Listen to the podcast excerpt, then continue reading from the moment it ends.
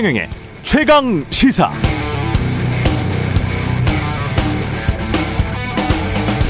네, 어제 청취자 한 분이 2021년 7월 일본 도쿄 신문의 기사를 링크해서 보내주셨는데요. 후쿠시마 원자력 발전소 사고 이후 일본 정부가 거대한 동토벽을 세워서 근처 지하수나 비등이 아, 원전에 유입되는 걸 방지하려고 했는데 그게 잘 안 됐다. 기술적으로 실패했고 이러면 오염수는 날마다 늘어날 수밖에 없다는 보도 내용이었습니다. 2021년 7월.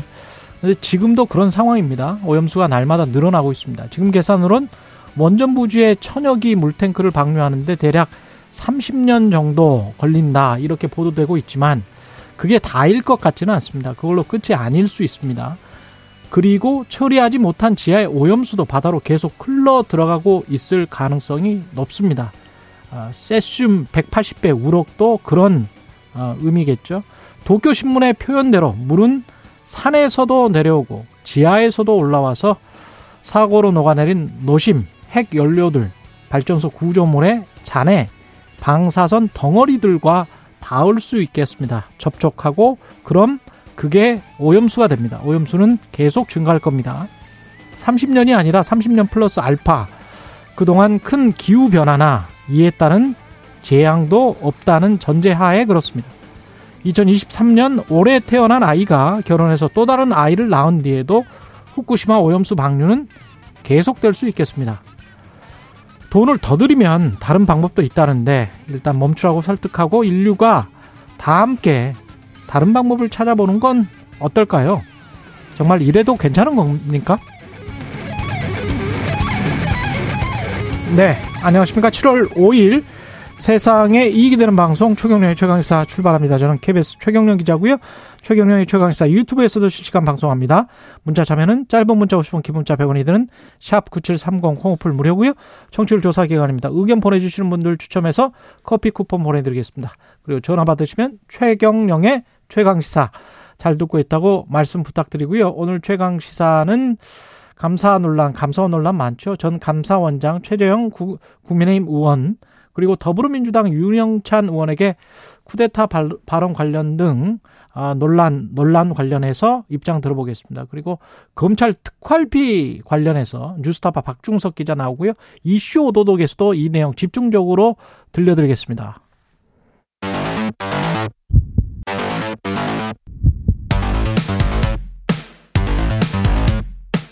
오늘 아침 가장 뜨거운 뉴스 뉴스 unboxing. 자 뉴스 unboxing 시작하겠습니다. 민동기 기자 김민아 평론가 나와있습니다. 안녕하십니까? 안녕하십니까? 예, 어제와 오늘 수도권 충남, 전남 곳곳에 강한 비가 쏟아졌는데요. 영남 지방과 제주도에는 아침까지 강한 비가 내릴 것 같고요. 시설물 관리와 안전사고에 유의하시기 바랍니다. 오후에는 전국이 점차 맑아지겠다는 소식입니다. IAEA의 최종 보고서가 나왔습니다. 네, 후쿠시마 오염수를 바다에 방류하는 일본 정부의 계획이 안전 기준에 부합한다 이런 내용의 최종 보고서를 어제 발표를 했습니다. 라파엘 그로시 IAEA 사무총장이 보고서 서문에서 이렇게 밝혔고요.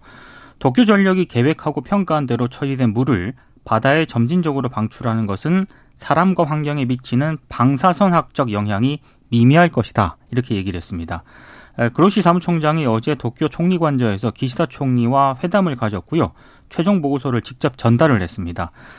그로시 사무총장은 보고서에 대해서 과학적이고 중립적인 내용이다. 일본이 다음 단계로 진행하는 결정을 내리는 데 필요한 모든 요소가 포함되어 있다. 이런 음. 점을 강조를 했는데 논란이 계속 제기가 되고 있습니다. 일단 환경단체들은요. IAEA가 근본적으로 친원전 성향의 기구라는 점을 문제시하고 있고 또 일본의 IAEA 분담금 지출이 미국, 중국에 이어서 세 번째로 많기 때문에 중립성에 좀 의구심을 표시를 하고 있습니다. 특히 이번에 오염수 방류의 적정성을 가늠할 겨, 결정적인 저 근거 가운데 하나인 다액종 제거 설비 알프스 있지 않습니까? 네. 기술적인 검증이 좀 빠져 있거든요. 그러니까 일본 정부에서 제출한 자료를 기반으로 알프스가 정상 성능을 발휘한다는 전제하에 IAEA가 보고서를 만들었기 때문에 그렇죠. 근본적으로 한계가 있는 것 아니냐라는 그런 지적도 나오고 있고 특히 최강 시사에서도 여러 번 강조를 한 것 같은데 대형 저장 탱크 건설을 통한 육상 보관 같은 또 다른 대안을 고려하지 않은 것도 문제로 지적이 되고 있습니다. 음. 그리고 이게 서문이라고 해야 되나요? 그거 보면은요. 예. IAEA와 그 회원국은 보고서 사용으로 인해 발생할 수 있는 결과에 대해 아무런 책임을 지지 않습니다. 이런 부분이 적시가 되어 있거든요. 아, 그렇군요. 네. 이건 너무 무책임한 거 아니냐라는 그런 생각도 들고요. 어찌됐든 일본 정부는 오염수 해양 방류를 이르면 이달 중 개시하겠다는 그런 뜻을 시사를 하고 있습니다. 예. 그러니까 뭐 지도 교수 같은 거예요. IAEA는. 그래서 이게 뭐 지도 교수가 네. 그동안 계속 논문 쓰면서 네. 계속해서 이제 지도를 하고 이건 이렇게 해야 된다, 저건 저렇게 해야 된다, 뭐 이렇게 코멘트를 해줬다면 네. 논문이 나왔는데 거기에 대해서 아 이 논문은 틀렸습니다 이렇게 얘기하지 않죠. 음. 이 논문 지금까지 쭉 지도를 해왔기 때문에 아, 이 논문은 우리가 그동안 지도해온 내용에 근거해서 어쨌든 작성된 것이기 때문에 괜찮습니다 이렇게 얘기를 하는 건데.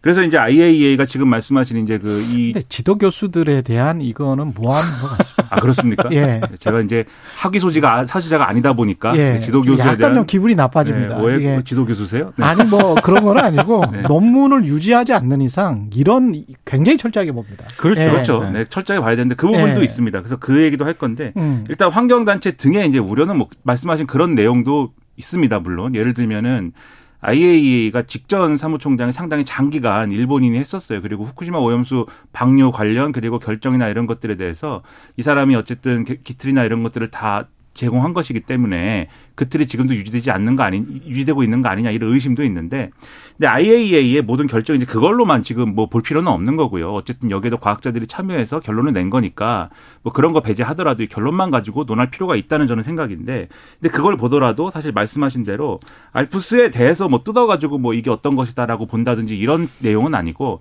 쉽게 얘기하면 일본 정부가 주장하는 바에 대해서 IAEA가 일본 정부와 도쿄 전력이 주장하는 게 맞는지 그러니까 알프스가 제대로 작동했을 경우에 이 해양 생태계라든가 인간에 미치는 영향이 미미하다고 하는데 그 주장 믿을 만한 거냐 요걸 이제 검증한 것이죠. 그래서 요걸 검증했는데 우리가 보기에는 괜찮습니다라고 하면서도 자기 조직의 역할의 어떤 한계나 이런 것들도 명확히 얘기를 하고 있습니다. 지금 말씀하신 것처럼 이 보고서를 뭐 활용한 결과에 대해 어떠한 책임도 지지 않는다라는 구절도 있고 또 IA 사무총장 기자들이 이제 기자들의 질문에 대해서 어떤 방법으로 예를 들면은 그게 뭐 해양 방류인지 아니면 육상 적진지 이런 거에 대해서도 일본 정부가 결정하는 바이고 우리가 그것을 선택해 준 것이 아니다 이렇게 얘기를 하거든요. 그렇기 때문에 이런 한계에 대해서도 분명히 언급하고 있는 만큼 IAEA의 이런 결정이 끝이 아니고 앞으로 이 결정에 대해서 그러면 이 결정대로 실제로 되는 것인지 그리고 여기에 더해서 이 IA 보고서도 맞고 일본 정부의 정부도 일본 정부의 말이 맞다고 하더라도 해양 생태계에 구체적으로 광범위한 어떤 영향을 끼칠 수 있느냐 여부에 대해서는 여기서 검증하지 않거든요. 그것은 이것은 쉽게 얘기하면 알프스라는 기계가 있고 그 기계에 동봉된 매뉴얼이 맞느냐에 대한 것이지 그 기계를 실제 사용했을 때 해양에 어떤 영향을 미치는가는 추가로 과학자들이 계속해서 검증해 나가야 될 문제라는 겁니다. 음. 그래서 그런 것들이 제대로 되고 있는지에 대해서 계속해서 어좀 우리도 역할을 계속 요구해야 되고 국제사회의 감시도 필요하고 이런 것들을 계속 해나가야 된다는 겁니다. 근데 조금 개인적으로는 힘들겠지만 우리 정부에서 그 파견한 전문가가 있지 않습니까? 있죠. AI. 네. 그분이 속 시원하게 한국말로 자세히 기자들에게 좀 질의응답을 받는 게 가장 믿을만 할 것 같아요. 예, 그 전문가적인 양식을 가지고 그분이 좀, 어, 솔직하게 이야기를 해주는 게 가장 믿을만 할 것 같은데 아마 이게 또 무슨 비밀 유지 조항 뭐 분명히 그런 게 있을 겁니다. 그렇습니다. 예, 그래가지고 네. 말을 못하는 그런 측면이 있을 것 같아가지고 사무총장이 뭐 대표로 나와서 이렇게 형식적으로 이렇게 쭉 정해진 대로 이야기하는 거를 얼마나 세계 각국에서 믿을 수 있을지는 모르겠네요. 예. 0880님. 안녕하세요. 최경영의 최강시사 오늘도 들으면서 출근 중 이에요 하면서 love love 두 개. 예, 이모티콘 보내주셨고요. 박상우님은 02로 시작되는 전화를 열심히 받고 있습니다. 고맙습니다. 예, 청취율 조사 기간이니까요. 법원이 강제동원 배상금 공탁을 거부했습니다. 예, 광주지법 공탁관이 불수리 결정을 했는데요. 예. 불수리 결정을 한 광주지법 공탁관은 그 피해자 가운데 한 분이 양금덕 씨가 정부의 제3자 변제안에 대해서 거부 의사를 표명을 하지 않았습니까? 아마 이런 점을 좀 고려한 것으로 보이는데 어, 피해자들은 그동안 아, 채무자인 일본 기업이 아니라 이해관계가 없는 제3자인 정부가 배상하는 것은 위법하다고 주장을 해왔거든요. 아마 이 부분에 좀 손을 들어준 것으로 보입니다. 아, 정부는 공탁이 적법하다고 주장을 했지만 어찌됐든 광주지법 공탁과는 아, 피해자 손을 들어준 건데요. 외교부가 이 불수리 결정에 강한 유감을 표했습니다. 그 즉시 이의 절차에 착수해서 법원의 올바른 판단을 구할 것이다 이런 입장을 밝혔는데 만약에 공탁관이 정부의 이의 신청이 합당하다고 판단을 하면은 일단 수리하는 것으로 결정을 번복을 할 수가 있고요. 만약에 이의 신청이 합당하지 않다고 판단을 하면 광주지법으로 사건을 송부하게 됩니다. 이렇게 되면 광주지법 법관이 이 불수리 결정이 적절한지를 따지게 되는데 예. 광주지법 법관도 만약에 정부의 제3자 변제가 허용되지 않는다라고 판단을 하면은요. 정부가 또 불복해서 항고를 하지 않겠습니까? 이 절차 끝에 만약에 법원이 공탁을 수리한다고 하더라도 일단 피해자 측이 공탁 무효 소송을 예고했기 그렇지. 때문에 이렇게 되면 이 공방 자체가 상당히 장기간으로 이어질 가능성이 있습니다. 음.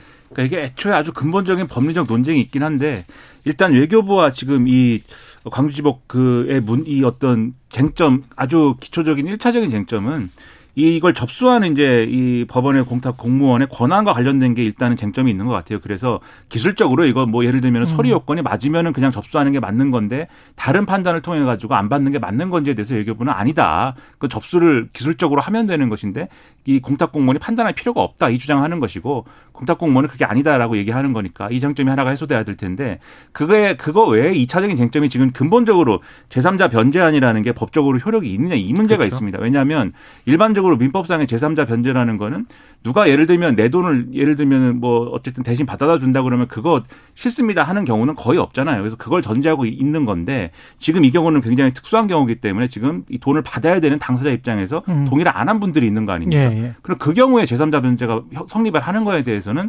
아니다. 그렇지 않다라고 하는 주장이 지금 이 피해자 측은 펼치고 있는 것이고 그것에 근거해서 보면은 공탁이라든가 이런 것들도 이 피해자가 동의하지 않는 상황에서는 불가능하다. 그리고 공탁 공탁을 통해서 오히려 이 일본 기업의 자산의 현금화나 이런 것들을 중단시키는 게 목적이지 이거 뭐 공탁 절차 자체가 지금 어떤 어 목표인 것은 아니지 않느냐 이 주장을 하고 있는 거거든요. 네. 그래서 이 쟁점이 해소가 되지 않으면 이 법적인 논란은 이걸 수리하냐 마냐를 떠나서 지금도 말씀하셨듯이 계속 재판 통해서도 논란이 될 수밖에 없는 거여서 음. 이 논란은 계속 갈 것 같습니다. 예, 하반기 경제 정책 관련해서 역전세 대출을 좀 풀고 종부세는 동 그러니까 기존에 인하했던 거를 계속 인하 혜택을 주기로 그렇게 했다는 거죠? 네. 예. 이 종부세 공정시장가액 비율이 지난해와 같이 60%로 유지가 됐습니다. 음. 공정시장가액 비율이라고 하는 게 부동산 보유세 결정할 때요. 그렇죠. 공시가격에 곱하는 비율인데 음. 이 비율이 낮을수록 세 부담 줄어들거든요. 곱하기 80 하느냐, 80% 하느냐,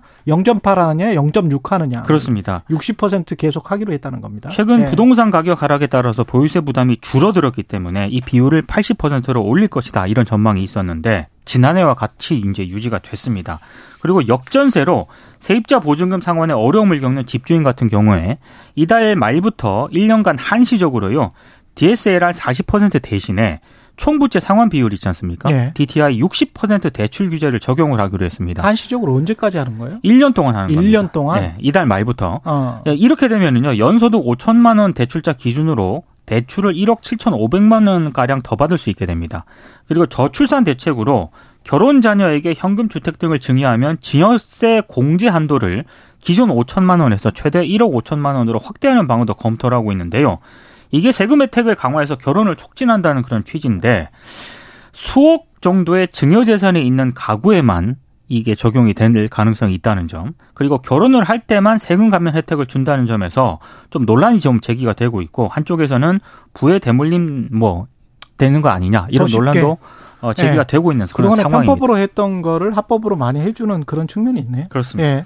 그러니까 이게 참 어렵습니다. 부동산 대책이라는 게 여러모로 지금 보면 지난번에 이제 그 전세 사기 사건이 있었지 않습니까? 그렇죠. 그런 이후에 전세 사기 대책이나 이런 것들 좀 막아야 되겠기에 예를 들면 전세금과 관련돼서 전세금 관련돼서 뭐 보증 비율이라든가 이런 것들을 과도하게 해놓은 거를 낮춘다든지 이런 정책을 발표하겠다고 지금 정부가 한 바 있거든요. 그거는 세입자 대책. 그렇죠. 그랬는데 음. 그랬더니 바로 나온 얘기가 음. 집주인들이 전세금 못 돌려준다 그렇죠. 이렇게 되면 이거는 이제 집주인 대책. 그렇죠. 네. 역전세 난이 뭐 일어날 수 있다 이렇게 되니까 아 그러면 집주인이 전세금 돌려주기 위한 전세금 돌려주기 위해서 해야 되는 것도 그럼 대출을 해주자. 그러면 음. 전세를 사야 되는 사람도 대출 받고 전세금을 돌려줘야 되는 사람도 대출 받고 뭐 이렇게 되는 거죠. 그렇죠. 그 다음에 앞서 말씀하셨듯이 세수가 지금 펑크가 나기 때문에 그래서 종부세 깎아준 거 이 0.6 곱한 거는 이제 시기가 많이 지났으니까 집값이나 이런 것들도 감안해가지고 이제 0.6 곱하는 거는 0.9라든지 이렇게 원상복구 시키자라는 논의가 있었고 그 기사가 많이 나왔어요. 근데 그건 또 안 하기로 한 겁니다. 그러면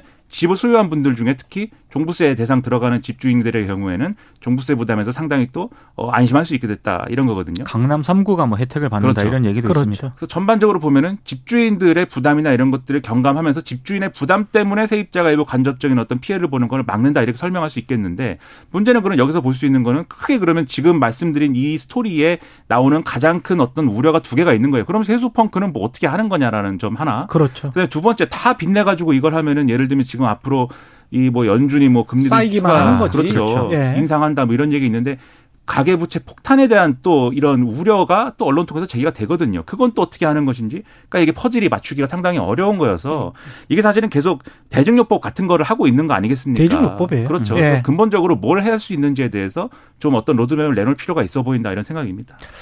지금 잡- 답답한 상황이고 정부도 답답할 것 같아요. 사실은 그 만기를 어떻게든 이게 일종의 이제 시간 끌기 롤오버 음. 만기 연장 시키는 거죠. 2022년 7월 요때 그러니까 내년 7월까지 하겠다는 거잖아요. 네. 그러니까 이제 그때 전세가가 가장 높았기 때문에 전세가가 떨어지고 그때 한 2년 차 되는 그거까지 한번 막아줘 보겠다.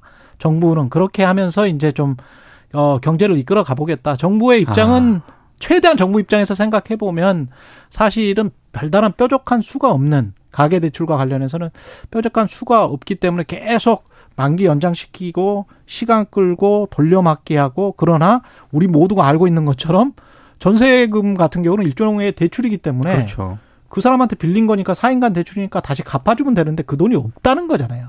그 돈을 투자했거나 아니면 원래 원래 없는 돈으로 갭 투자를 했거나 그랬기 때문에 이 집주인 자체도 지금 돈이 없는 사람이 그 그렇죠. 집을 사가지고 전세 세입자에게 돈을 못 돌려준다는 이야기이기 때문에 이게 바로 지금 풀릴까 풀 풀릴 수 있는 방법은 전세가가 다시 올라가는 것, 집값이 올라가는 것 그것밖에 없는 거죠. 근데 그 선순환 구 그게 이제 선순환 구조라고 하려면 소득도 올라가고 경제 성장률도 그렇죠. 올라가야 되는데 당장 지금 회의에서 나왔던 거는 경제 성장률 낮출 수밖에 없다.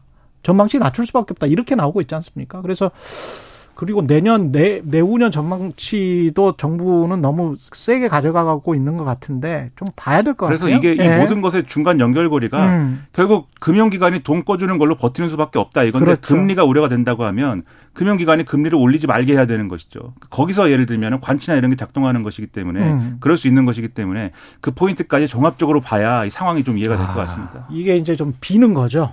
기도를 하는 겁니다. 예.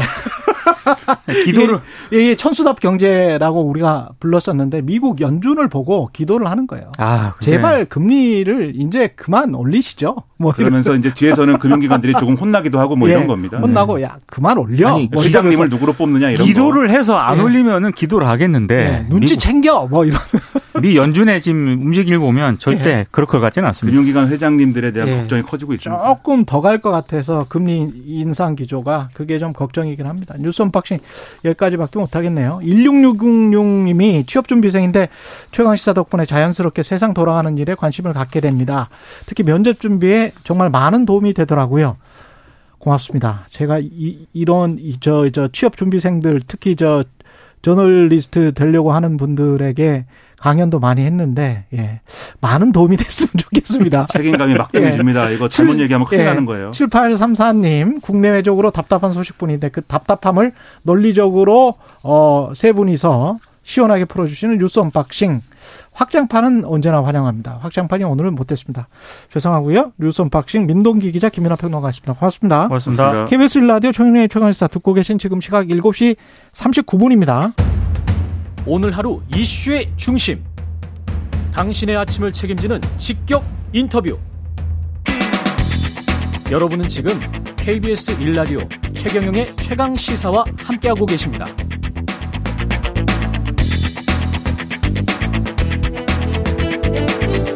네, 윤석열 대통령이 신임 차관들에게 임명장을 수여하면서 우리 정부는 반카르텔 정부다. 이권 카르텔과 가차없이 싸워달라고 당부했는데요. 전직 감사원장을 지낸 최재형 국민의힘 모시고 요즘 그 정부 기조에 대해서 어떻게 보고 계시는지 들어보겠습니다. 안녕하세요. 예, 안녕하세요. 예. 일단은 반카르텔 정부다. 이권 카르텔과 가차없이 싸워달라. 어떤 카르텔을 의미하는 걸까요? 전직 관사 원장께서는 마, 많이 그, 그래도 그런 카르텔을 보셨을 거 아니에요?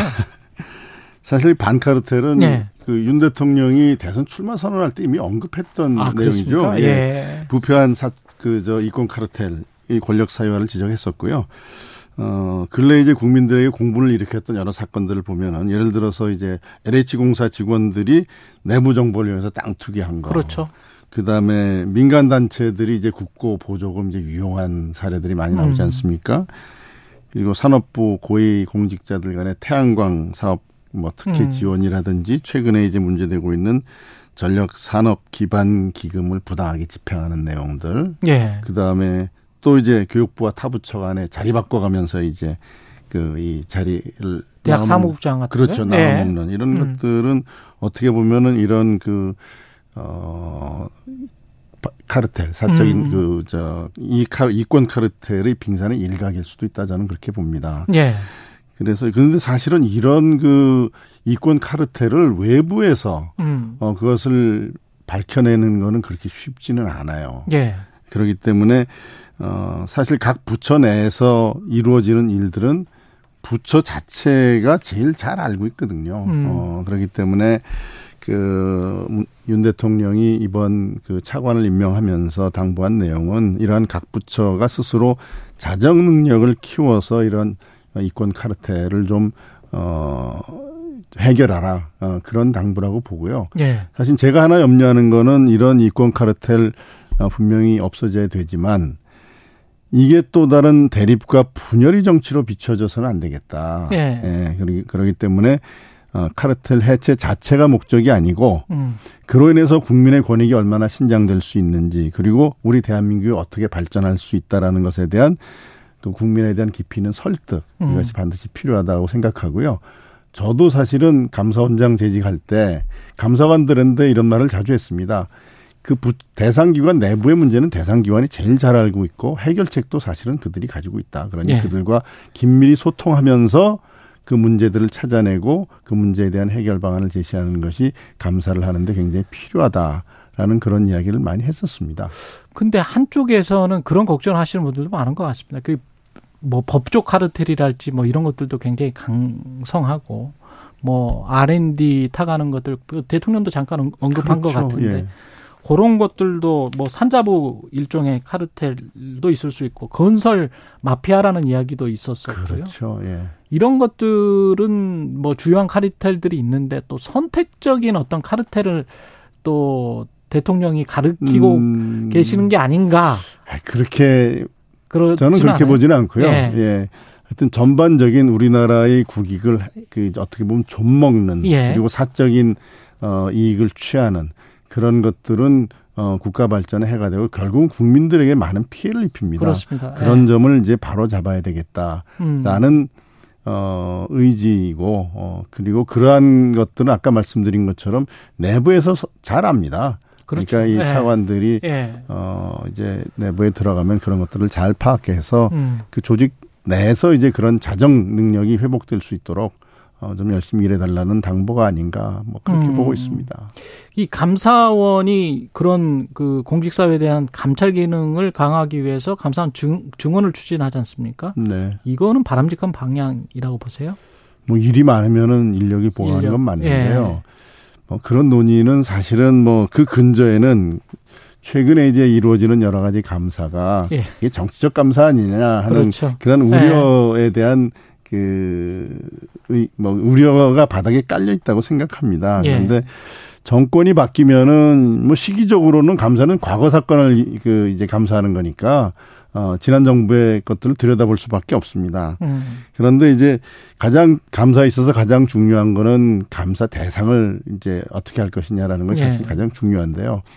1년이 넘도록 지금 과거 정부에 있는 에서 있었던 어떤 그 정치권에서 관심을 가질 만한 그러한 음. 이슈들에 대한 감사가 또 계속되는 거는 어떻게 보면은 음. 그만큼 지난 정부에 있어서 이 문제가 많았다라는 문제가 많았다? 그 반증, 반증일 수도 있습니다. 어. 어. 그렇기 때문에 이런 그 감사원의 감사 결과에 대해서는 감사 자체를 문제 삼기보다는 일단 감사 결과를 좀 기다려보고 음. 감사 결과가 아 이게 정말 잘못된 것을 제대로 지적하고 있구나 하면은 그거는 뭐 정치 감사라고 비난할 것은 아니고 예. 이게 뭐 내용을 보니까 별 것도 아닌 것 같은데 이거 뭐 또 적절치 않은 그러한 어. 조치를 취하는 거 아닌가 하면 그거는 그때는 뭐 감사원을 비판할 수 있는 그런 근거가 되겠죠. 지금까지는 어떻게 보십니까? 저 지난 정권을 타겟으로 한 정치 감사가 아닌가 야권에서는 계속 그렇게 주장을 하고 있는데 의원님은 감사가 많이 진행이 되고 있는데 예. 어, 현재까지 나온 것들에 대해서는 뭐 제가 보기에는 음.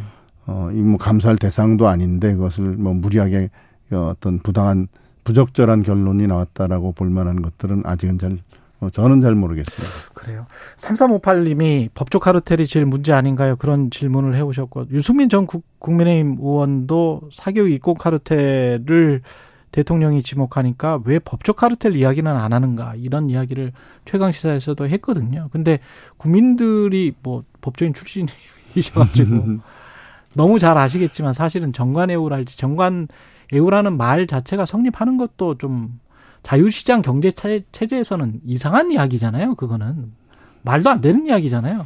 그렇죠. 예, 네. 검사나 판사를 했다고 해서 그 사람들에게 그것도 가장 신성해야 할 법원에서 뭐 그 사람들에게 페이버를 주는 것 같다. 이건 마, 말이 안 되는 거 아닙니까? 근데 국민들이 그걸 믿고 있단 말이죠, 지금. 그, 뭐 제가 이제 법조인의 입장에서 말씀드리기 예. 때문에 어떻게 생각하실지 모르겠습니다만은 이 법적 카르텔이라는 것은 어떻게 보면은 어 수요 그 자의 측면에서 저 사람한테 가면은 좀 더 좋은 결과가 낫지 음. 생기지 않을까 하는 그러한 기대가 상호작용하는 것입니다. 그렇기 때문에 어 국민들이 보시기에 부적절한 면이 있다는 거 분명히 알고 그건 뭐 우리가 어 고쳐야 되죠. 네. 어, 바로 잡아야 되는 것은 분명한데 어 그런 것들을 가지고 이제 그 우리 국민들이 어, 정말 납득 그런 문제에 대해서는 음. 국민들이 납득할 수 있는 모습 우리가 법조인 입장에서 야 그거는 뭐 시장에서 그렇게 요구하는데 어떡하냐 이런 변명이 이제 더 이상은 통하지 않는다고 봅니다. 예. 네, 그렇기 때문에 법조인 스스로 그런 오해가 생기지 않도록 어 노력해야 되고 그 부분에 관해서는 어 뭐 검찰에서 음. 만일에 문제되는 것이 있다면은 그야말로 제 식구 감싸기라는 말 듣지 않도록 네. 엄정하게 대처할 필요가 있다고 생각합니다. 이 감사원 같은 경우에 조은석 위원 검사 출신이긴 한데 네. 이게 감사 보고서 시행을 감사원은 조은석 의원이 감사 보고서 시행을 지연시켰다. 조은석 감사위원은 내가 열람을 하지도 않았는데 최종 보고서가 결재됐더라. 이렇게 지금 주장이 맞부딪히고 있는데 이거는 사태를 어떻게 보세요? 우선 감사위원회의 업무 처리 시스템을 조금 예. 미리 설명을 드려야 될 것 같습니다. 예. 어, 사무처에서 이제 안건이 부의가 됐을 때, 뭐 전부 부결하거나 전부 인정됐을 때는 별 문제가 없습니다. 그대로 어, 공개, 그, 사무처에서 올라온 원안대로 그냥 저희들이 결정문을 작성하거나 아니면 뭐, 자, 다 이제 문제가 없다고 하면은 뭐 결정문 작성할 필요가 없죠. 그러나 일부 이제 인용됐을 경우에 이번 권익위 사건이 이제 그런 경우인데요. 네. 어, 그럴 경우에는 어, 통상 어, 주문은 확정을 하고 결정문에 대해서는 사무처에서 위원회의 결정 내용대로 수정해서 주심위원이 그것을 확인한 다음에 어, 공개하는 음. 어, 그런 방식을 취하고 있습니다. 어, 그런데 여기서 문제된 거는 어, 전현희 권익위원장에 대해서 개인 비리에 관한 그 별도의 조치는 안 하지만 이제 그 기관주의 는 나갔거든요. 예. 그러면서 감사위원들이 권, 그, 전현희 위원장의 근태에 관한 내용 등을 일단 결정문에 포함시키자고 감사위원회에서 결의를 했다고 하는 거죠. 음. 어, 그래서 이제 그 내용에 따라서 수정을 하는데 사무처에서는 감사위원회에서 의결한 내용대로 충분히 반영해서 결정문을 수정해서 이제 그 작성을 했다. 그런데 그 조은석 위원이나 일부 감사위원들이 감사위원회에 의결되지 않은 음. 다른 내용의 수정을 요구했고 그것은 사무처 입장에서는 위원회 의결과 일치하지 않기 때문에 받아들이기 어렵다라는 예. 것이고 예. 조은석 위원이 전체적인 맥락은 어 감사위원회의 의결 내용과 별로 다르지 않다 본인이 음. 요구한 것은 어, 어, 그런 내용이, 그런 차이가 있어서 이런 문제가 생긴 것 같은데 제 경험에 의하면 예. 사무처가 예. 감사위원회의 결정 내용대로 이 주심 감사위원이 수정을 지시하는데 그것을 따르지 않는다. 이거는 감사원의 어떤 조직 성격상 그거는 저는 그렇지, 그렇죠. 그렇지 않을 것 같습니다. 이거는 네. 유병호 총장의 개인적인 캐릭터와는 관계없는 문제입니다. 그래요? 네, 그래, 어. 그런데 문제는 이 감사원의 의결은 법적으로는 이미 감사위원회에서 결의할 때 법적으로 성립이 됐거든요. 음. 근데 이거 다 결정문이 공개를 계속 미룰 수는 없으니 예. 그리고 주신감사위원은 확인 그 결제 라인에 이제 확인 그 결제를 안 하고 있으니 어떻게 할 것인가 고민하다가 충분히 감사위원회의 결의대로 수정이 됐다 라고 판단을 해서 그것을 공개한 것 같습니다. 음. 근데 유병호 사무총장 말씀을 하셨는데 우리가 감사를 하더라도 거기에 관해서만 적확하게 하고 외부에 보이기는 외부에 실제로도 그렇고 외부에 보이기도 그렇고 이게 객관적으로 감사를 하는 걸로 비춰지는 거를 원하지 않습니까? 감사원 음, 직원들도 그렇죠. 그렇고. 네, 그렇죠. 근데 이제 사무총장은 그 국회에 나와서의 태도나 이런 것들이 너무 이제 뭐 어떤 지난 정권 또는 야권의 적, 적의를 갖고 있는 듯한 이래버리면 오히려 감사원의 신뢰에 영향을 끼치는 거 아니에요? 유병호 총장이 예. 그 국회에 나와서 답변하는 태도에는 예. 분명히 문제가 있다고 저도 생각을 합니다. 예. 네. 근데 감사 사무총장은 사실은 감사원을 대표하는 자리가 아니고 감사원장은 명을 받아서 사무처의 그렇죠. 업무를 통할하는 예. 지위에 있거든요. 예. 그래서 뭐 자꾸 외부에 노출되는 것은 저는 바람직하지 않다고 생각을 하고 예. 또 정치권으로서도 자꾸 그 불러 세우는 거는 저는 바람직한다고 바람직하지 않다고 생각하지만 음. 이제 의회에서 부를 필요가 있다고 해서 이제 그 소환을 해서 세웠다면 네. 사무총장으로서는 본인이 개인이 아니라 어, 개인의 의견이 아니라 감사원의 의자, 의견을 그렇죠. 충분히 대변하는 네. 것과 그것과 아울러 국민 앞에서 얘기하는 것이잖아요. 예. 그렇기 때문에 어떤 어, 될 수 있으면 감정을 자제하고 음. 좀 냉정하게 이렇게 어, 대답 해야 될 필요가 있는데 그 부분에 관해서는 유병호 총장의 태도에 좀 부족함이 있다고 저도 봅니다. 예. 한 2분밖에 안 남았는데 감사원 이야기하다가 후쿠시마에서 예. 난리 났잖아요. 후쿠시마 아니 후쿠시마 오염수 관련해서는 이렇게 그 IAEA 결정을 예. 따를 수밖에 없는 겁니까? 어떻게 보세요? 저는 이제 예. 후쿠시마 이 원전 처리수의 문제는 제가 예. 이제 월성 1호기 감사하면서 원전에 대한 국민 감정이나 이런 것들 많이 봤잖아요. 예. 방사능의 문제는 이 단순한 과학의 문제. 아니에요. 정, 정서. 이 문제는 예. 아니고 국민 예. 정서적 관점에서 접근하는 게 필요합니다. 예. 예. 그렇기 때문에 정부나 여당이 이제 IAEA도 안전하다고 했으니 뭐 아무런 걱정하지 말라 이렇게 얘기하기 전에 음. 국민 어, 정부 여당도 국민의 어떤 이 방사능에 대한 불안한 정서 이거 충분히 공감하고 이해하고 거기에 대해서 우리가 적절히 대처하려고 노력을 하고 있다. 음. 그다음에 일본 정부에 대해서도 어, 뭐 국제적인 기준, 안전 기준, 뭐 그것을 더 이상의 것을 요구하는 건 좀 어렵지만은 예. 그 기준을 계속 어 지키라고 요구하고 음. 앞으로도 어 그러한 기준을 지키고 있는지 국제사회와 함께 또 국제 어 기구와 함께 이것을 계속 우리가 감시할 것이다라는 어떤 정부의 역할을 충분히 하고 있다는 메시지를 주는 게 필요하다고 생각합니다. 네. 그 다음에 이제 국민 여러분에 대해서는 근데 과학적으로 봤을 때는 음. 뭐 크게 불안하지 않으셔도 됩니다. 음. 라는 설득이 이제 마지막에 가야 되는데 그렇죠. 과학 얘기만 잡고 하면은 어. 국민들한테 너 당신들은 왜 과학도 모르냐 뭐 이런 식으로 국민들이 정서를 도외시하고 그렇게 아. 비춰질 수도 있어서 저는 이 설득의 방법에 좀 선우가 좀 제대로 잡혀야 된다고 생각하고 또 하나 지 네. 안타까운 거는 사실이 아닌 걸 뻔히 알면서 네. 정치적인 이익을 위해서 국민들의 불안감을 선동하는. 계속 선동하고 또 심지어는 알겠습니다. 결국은 어업인이나 수산업자들이 산까지 피폐하는 민주당 행태 그것에도 비난받아 마땅하다고 국민의힘 최재형 의원이었습니다. 고맙습니다. 네.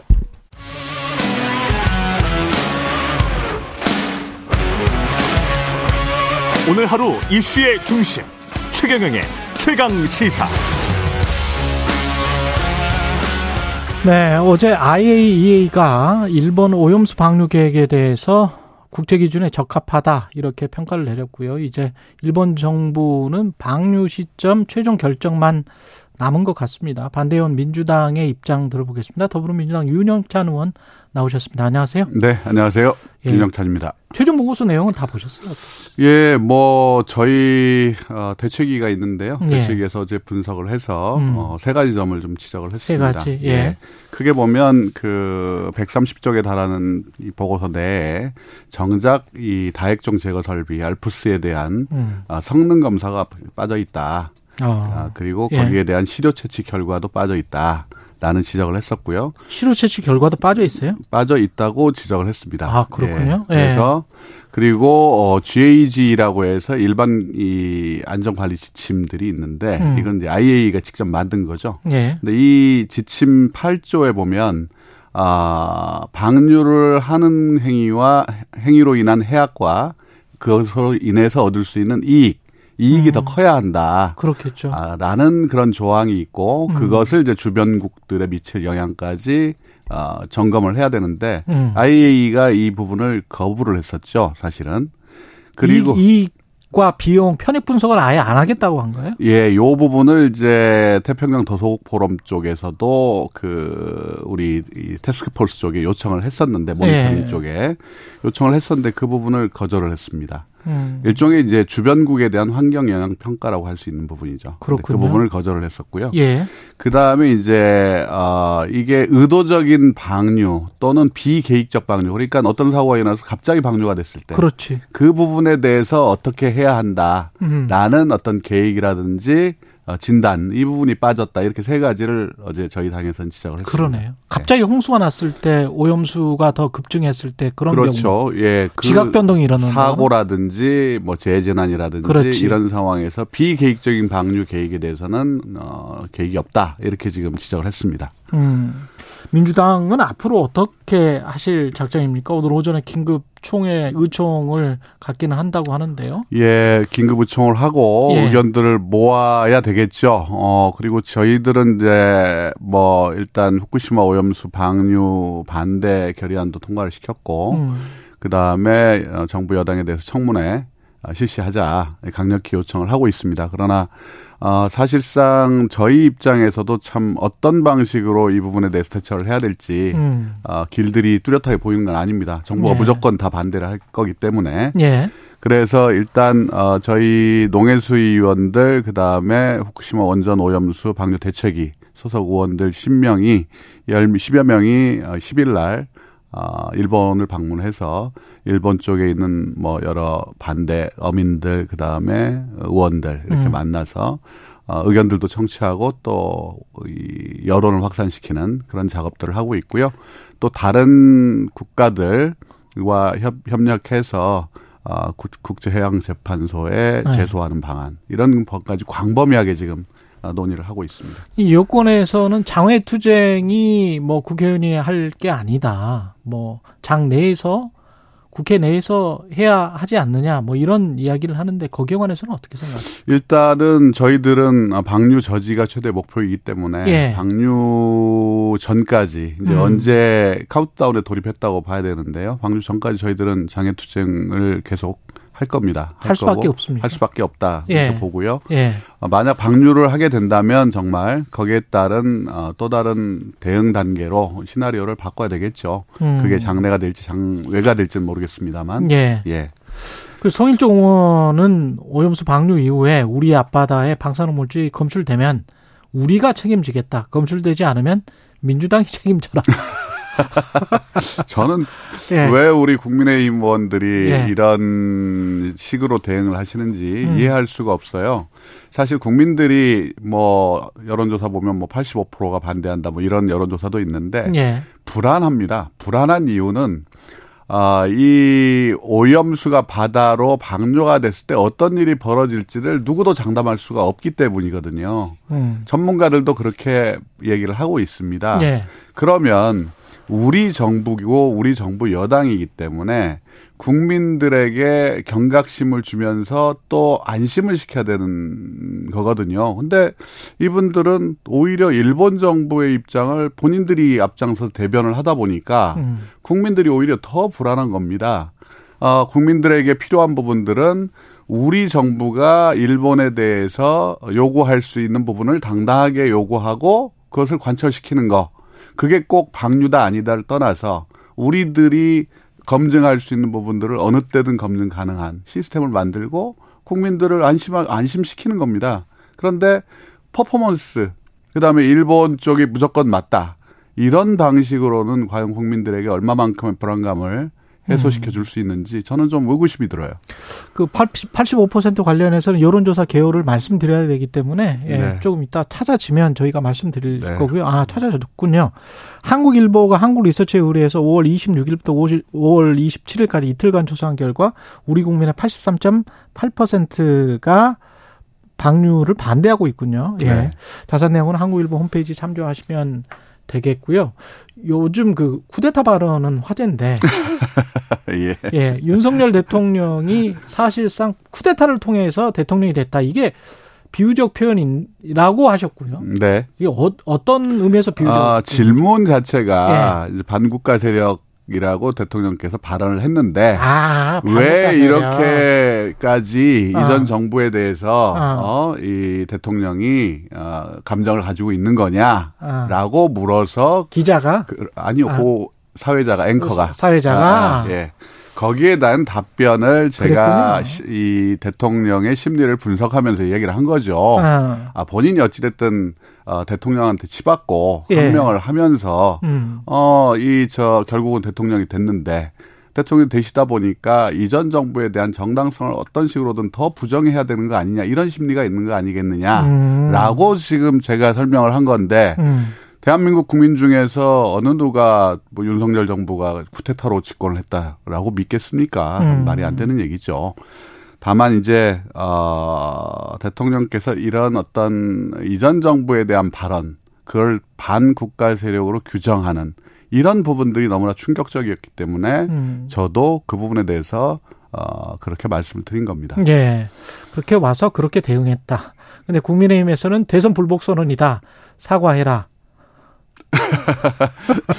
대선 예. 제가 분명히 합법적으로 집권을 했다고 말씀을 드렸고요. 예, 예. 그날도. 예. 아, 이, 이 집권을 한 과정이 뭐 쿠데타로 잘못됐다가 아니고 그때 윤석열 대통령이 우리 정부에 대해서 이전 정부에 대해서 반국가 세력이라고 규정하는 건 음. 본인이 어떤 그런 어이 기존의 대통령을 도전하고 뒤집고 하는 과정에 있었고 그 심리가 작용하고 있다라는 걸 음. 어, 비유적으로 쿠데타라고 얘기를 했던 거죠. 음. 그리고 뭐 저희들에게 뭐저이 윤석열 정부를 지지한 뭐. 예, 1,690만 명을 뭐 모독했다. 음. 윤석열 대통령을 지지했던. 그러면 어 저희가 이 문재인 정부에서 종전 선언을 추진했던 것은 2018년 어 우리 남북 정상회담 예. 이후부터 쭉 지속적으로 추진을 했던 거거든요. 음. 그때 문재인 대통령을 지지했던 지지율이 80%에 근접했어요. 그러면 문재인 대통령을 지지한 분들은 다 반국가 세력입니까? 4천만 명이 다 그럼 반국가 세력이라는 얘기인데요. 음. 그건 말이 안 되는 얘기죠. 예. 그리고 그 당시에 우리 윤석열 대통령께서는 서울중앙지검장이었고 검찰총장이었습니다. 그 말을 그렇게 어, 규정을 해서는 절대 안 되는 말씀을 하셨다. 음. 그렇게 생각을 합니다. 추미애 전 장관 이야기로 좀 돌아가 보겠습니다. 추미애 전 장관이 자신을 물러나게 한 게 문재인 전 대통령이다. 본인은 사표를 쓰지 않았기 때문에 사직서라는 게 존재하지가 않는다. 네. 이렇게 이야기를 했습니다. 이게 좀 정리가 좀 필요할 것 같은데 국민의힘 쪽에서는 그렇다면 문재인 전 대통령이 당시 윤석열 총장을 진압하려고 추 전 장관을 해입 해임한 건데 문문전 대통령이 쿠데타 조력자니까 그건 참 아까 연관시켜가지고 이제 이야기를 자꾸 하고 있어요. 네, 예. 말이 안 되는 얘기고요. 예. 그 대통령이 당시 임명권자인데 음. 임명권자가 장관을 해임하는 건 언제든지 할 수 있는 겁니다. 음. 근데 저는 이해할 수 없는 게 추장관, 추전 장관께서 본인을 해임시킨 것이 뭔가 이상한 것처럼 지금 자꾸 말씀을 하셔요. 예. 해서는 본인을 해임시켜서는 안 되는데 시켰다. 음.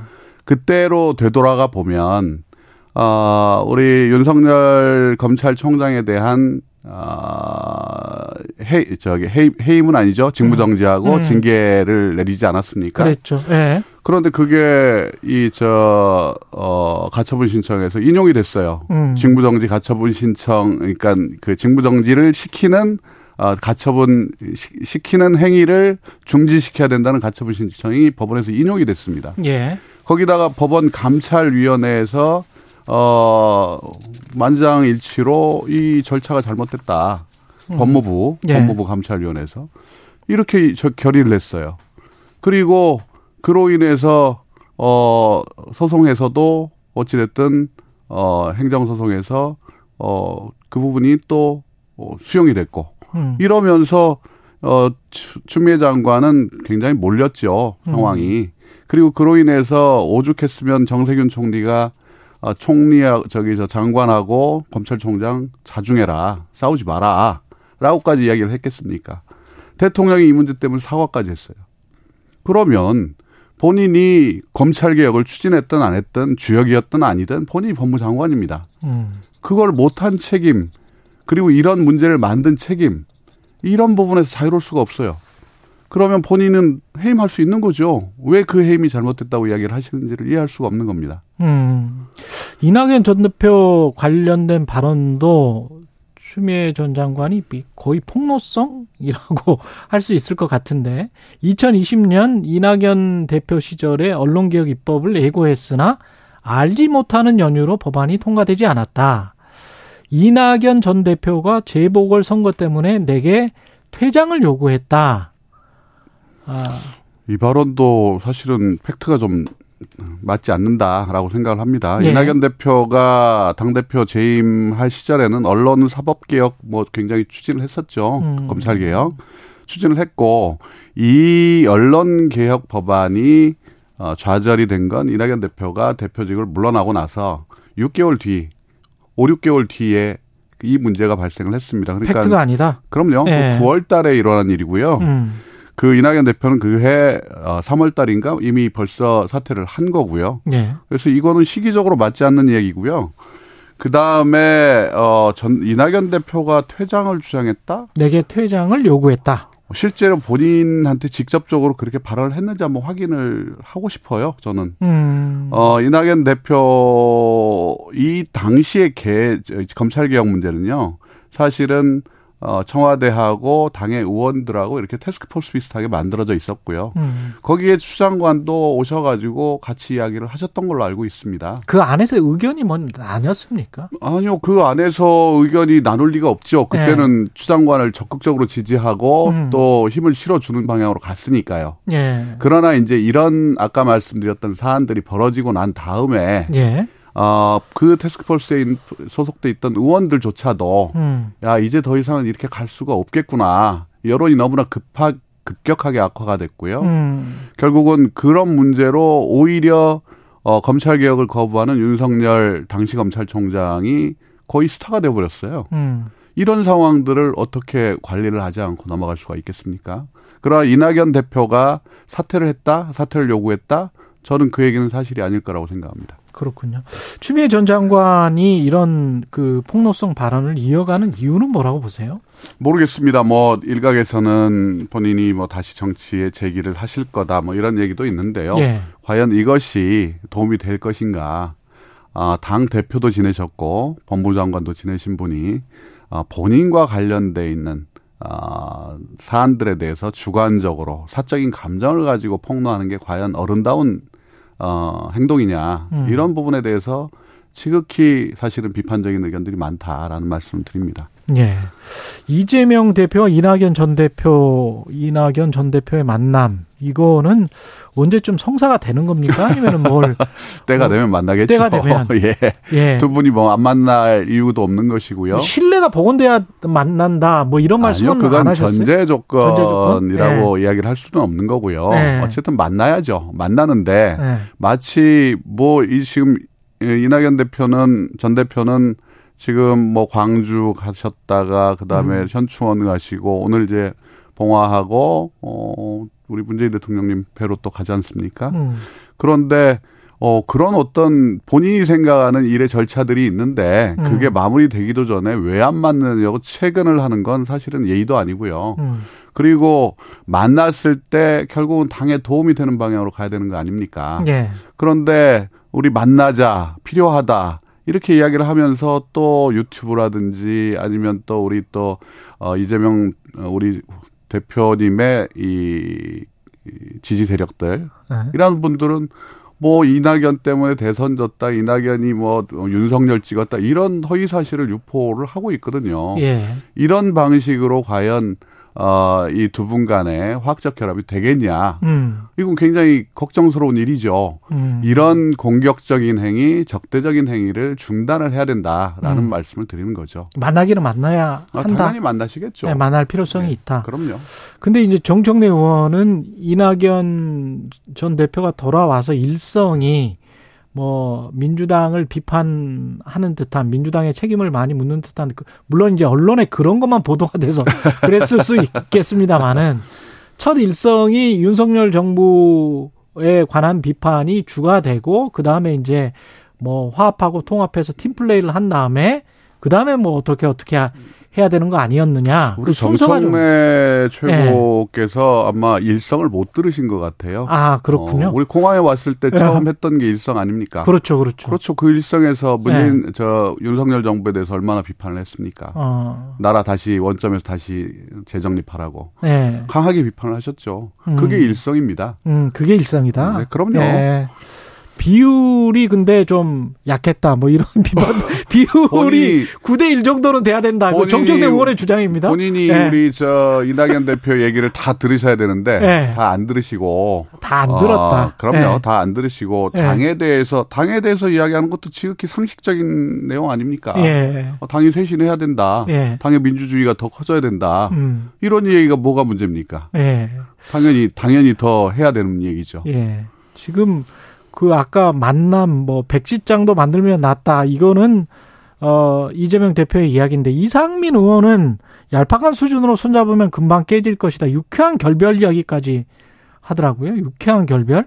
이상민 의원은 이제 분당 가능성을 굉장히 크게 보고 계시는 것 같은데요. 음, 글쎄요. 예. 뭐 이런 얘기를 어떤 배경에서 이야기하셨는지는 잘 모르겠습니다만 예. 어, 민주당이 그래도 어찌됐든 70년의 전통을 가지고 있습니다. 음. 세분 대통령을 배출을 했고요. 여러 가지 우여곡절들이 있었지만 그것이 오래 간 적은 없습니다. 저는 아, 그런 혼란들, 어, 당의 어떤 일시적인 후퇴, 이런 부분들이, 어, 어, 조만간 저는 극복이 될 거라고 생각을 하고요. 음. 결국 민주당은 어, 그런 전통 위에서 어, 있어 왔고 또 앞으로도 있을 것이다. 저는 그렇게 생각합니다. 거기에 이낙연 전 대표는 어떤 역할을 해야 한다고 보십니까? 음, 이낙연 전 대표는 해야 될 역할들이 있죠. 우선 음. 이제 당을 이 좀 더 다양하고 그 다음에 아, 여러 목소리가 숨 쉴 수 있는 일종의 민주주의의 기폭제 역할을 해주셔야 된다 저는 봅니다. 당내? 그럼요. 예. 당내 아, 우리 지금 당의 가장 큰 문제점은 당이 하나의 목소리로 자꾸 가려고 하는 거예요. 음. 당은 하나의 목소리가 아닙니다. 늘 네. 항상 다양한 목소리가 나오고 그 다양한 목소리들이 수렴되면서 하나의 목소리로 나중에 어, 나가는 거죠. 근데 그런 목소리, 다른 목소리에 대해서 용인이 안 되는 지금 당내 문화가 음. 저는 민주주의의 큰 걸림돌이다. 민주당이라고 이름하기에는 어, 우리가 많이 부족한 부분이 바로 당내 민주주의의 어떤 이 부족함, 결핍, 이라고 생각을 합니다. 당내 소수 의견이 잘 수렴되지 못하고 있다. 네, 그런 부분들이 많이 있죠. 예, 네. 김은경 혁신위는 그러면 잘 하고 있습니까? 음, 아직은 좀 판단하기가 이릅니다. 예. 내놓은 것 자체가 뭐 방탄정당 극복 방안하고 음. 그다음에 뭐 이 꼼수 탈당 뭐 이런 얘기는 아직도 지금 나오지 않았죠. 이혼은 예. 예, 나오지 않았지만 아직 이것만 가지고 판단하기는 어, 시간이 좀 빠르다고 보고요. 다만 어, 저는 왜 우리 혁신이가 출범하게 됐는지 기본으로 돌아가야 된다. 그러니까 어, 우리가 지난 대선 그 다음에 지방선거 어, 다 졌지 않습니까? 어, 그런 뒤에 우리 당에 대한 평가가 없었어요. 이제 이재명 대표 체제로 1년이 왔습니다, 거의. 1년에 대한 평가들 해야죠. 그래야 그 평가의 바탕에서 우리 당이 어디로 가는지 가야 할지가 결론이 나오는 겁니다. 그런 반성 위에서 어, 우리가 어떤 길을 가고 어떻게 혁신할 것인지를 고민해 달라. 음. 지금 김은겸 혁신위에 대해서 저는 그렇게 주문을 좀 하고 싶습니다. 예. 지금까지 더불어민주당 윤영찬 의원이었습니다. 고맙습니다. 네, 감사합니다. 여러분은 지금 KBS 1라디오 최경영의 최강 시사와 함께하고 계십니다.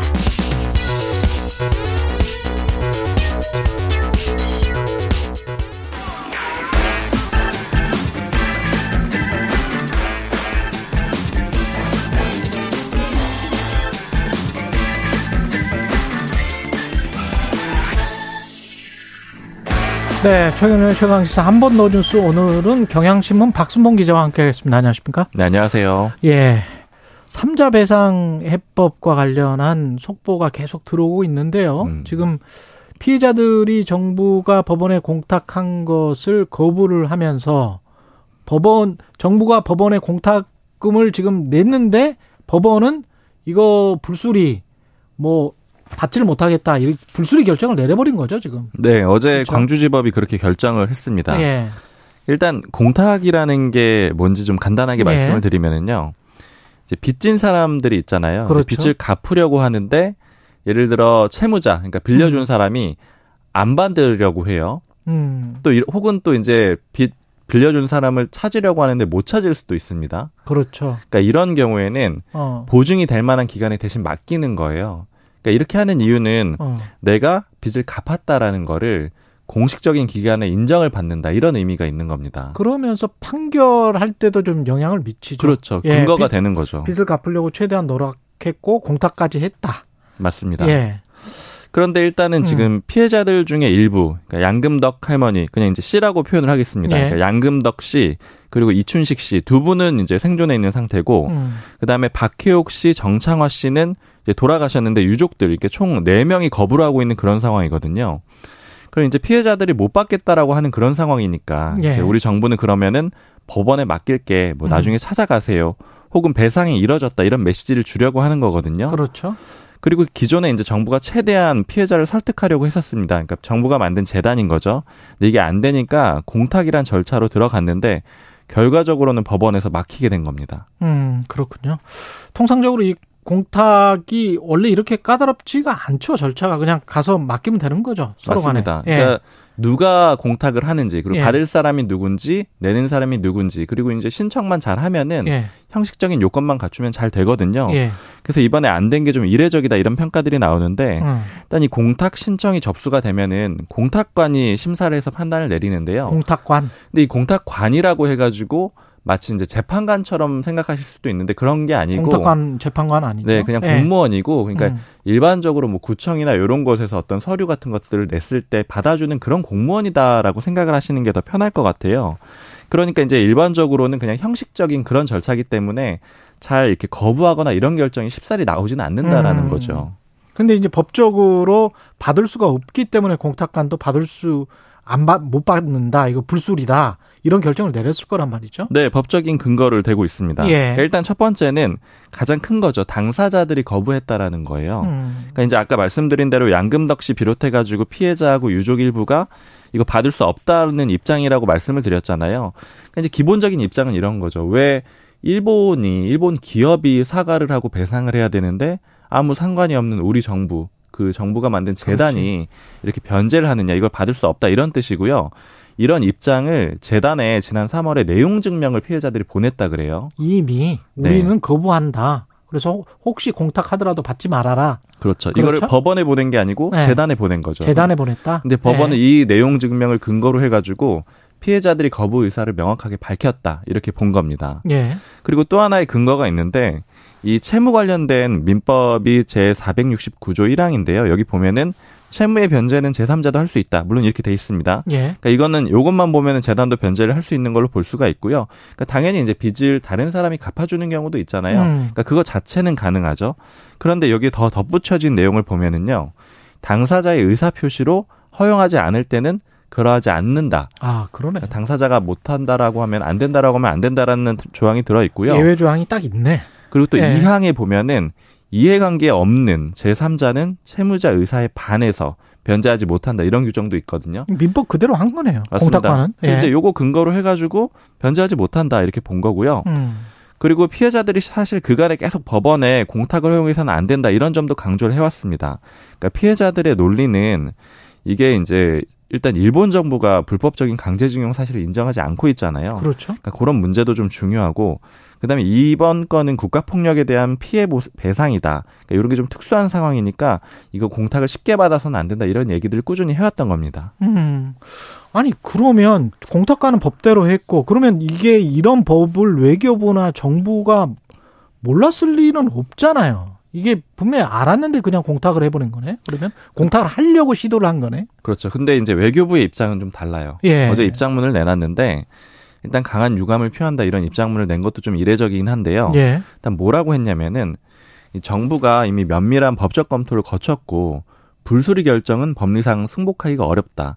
이렇게 얘기를 했는데, 그러니까 법적으로 불소리하는 거 안 받는 거 말이 안 된다라는 그런 입장인 거죠. 왜 그렇죠? 근데? 왜 그렇게 보냐면은 예. 이제 아까 이 공탁관이라는 사람이 음. 공탁 공무원이라고 말씀을 드렸잖아요. 공탁 공무원이다. 이제 외교부에서 설명을 하는 거는 그냥 기계적, 형식적으로 처리를 하는 그런 역할이다. 음. 형식적인 심사권이 있을 뿐이지 법에 대한 판단을 못 한다. 그렇죠. 이제 뭐, 마치 무슨 판사처럼 어떤 결정을 내리는 게 아니고 네. 이 사람은 그냥 요건만 갖췄으면 처리를 해야 되는데 이걸 안 받는다? 요거는 말이 안 된다. 이게 외교부의 입장인 거예요. 음. 그리고 이제 외교부는 그래서 이의 절차에 착수하겠다 이런 입장입니다. 그러면 법원에서 이제 소송을 해야 된다. 그래서 판사가 좀 판단을 해달라 이런 겁니까? 그런 절차로 가게 될 수가 있는데 일단 예. 이의 절차를 신청하게 되면 음. 이제 아까 말씀드린 이 공탁 담당 공무원 공탁관이 다시 한번 일단 판단을 해요. 그러니까 이의 제기를 음. 했으니까요. 아, 이의 제기도 네. 공탁관이 판단을 해요? 한 번은 다시 공탁관이 판단을 합니다. 그래서 그렇군요. 정부의 뜻이 맞다라고 생각이 들면 이제 그냥 받을 수가 있는 거고 만약에 네. 여전히 이제 아니다. 이건 받을 수가 없다라고 하게 되면은 어. 지금 이제 아까 광주지법의 공탁관이라고 말씀드렸잖아요. 예. 재판부로 넘기게 됩니다. 이제 사건이 되는 거죠. 그렇, 그래서 이제 판사가 판단을 해가지고 이거 받을지 안 받을지, 그러니까 불수리 결정한 게 타당한지 아닌지 따져보게 될 거고요. 예. 이제 여기서도 만약에 또 외교부나 정부가 거부할 수, 뭐, 불복할 수가 있겠죠. 예. 판사의 결정에 대해서 그렇게 되면 이제 소송처럼 이어질 수가 있습니다. 근데 상식적으로 생각해서 구청 공무원이 그냥 법대로 했다. 음. 법에 나와 있는 대로 우리는 정치적 중립을 지키고 법대로 할, 할 뿐이다. 이 공탁관을 처벌할 수는 없겠네, 그죠? 공탁관을 처벌할 수는 없죠. 그렇죠. 예. 네. 그리고 우리가 더 높기 때문에 외교부나 뭐 대통령실의 뜻이기 때문에 당신은 이렇게 해, 이렇게 할 수밖에 없어.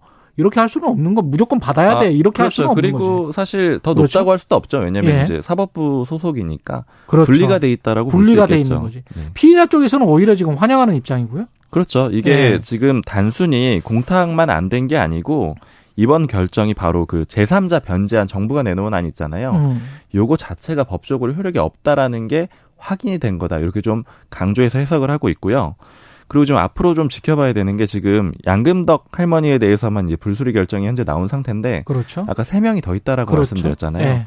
지금 되게 법원이 꼼꼼하게 보고 있어요. 일단 첫 번째로 이춘식 씨 같은 경우에는 여기에 대해서 재단이 공탁 신청한 거는 서류가 좀 미비하다 그래서 반려를 해놓은 상태고요. 음.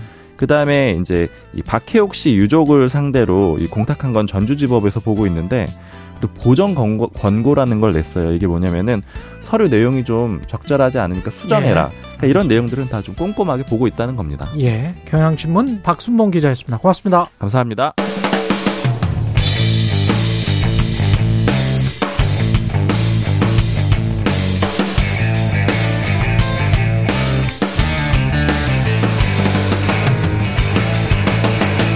최경영의 최강 시사.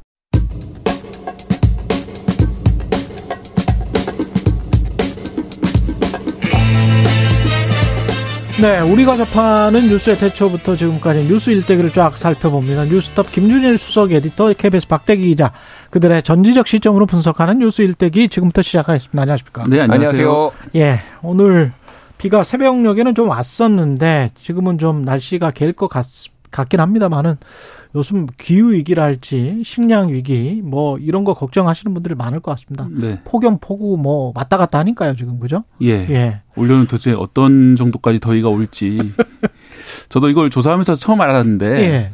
그 최근 몇 년간은 지구가 좀 그나마 좀 차가웠던 편이라고 합니다. 아 그래요? 왜냐하면은 아. 라니냐 현상이라고 아. 전 지구적으로 0.2도 정도 낮은 이게 왜 벌어진지 아직 정확한 메커니즘은 모르지만 음. 그런 현상이 그한 3년 정도 계속됐었거든요. 네.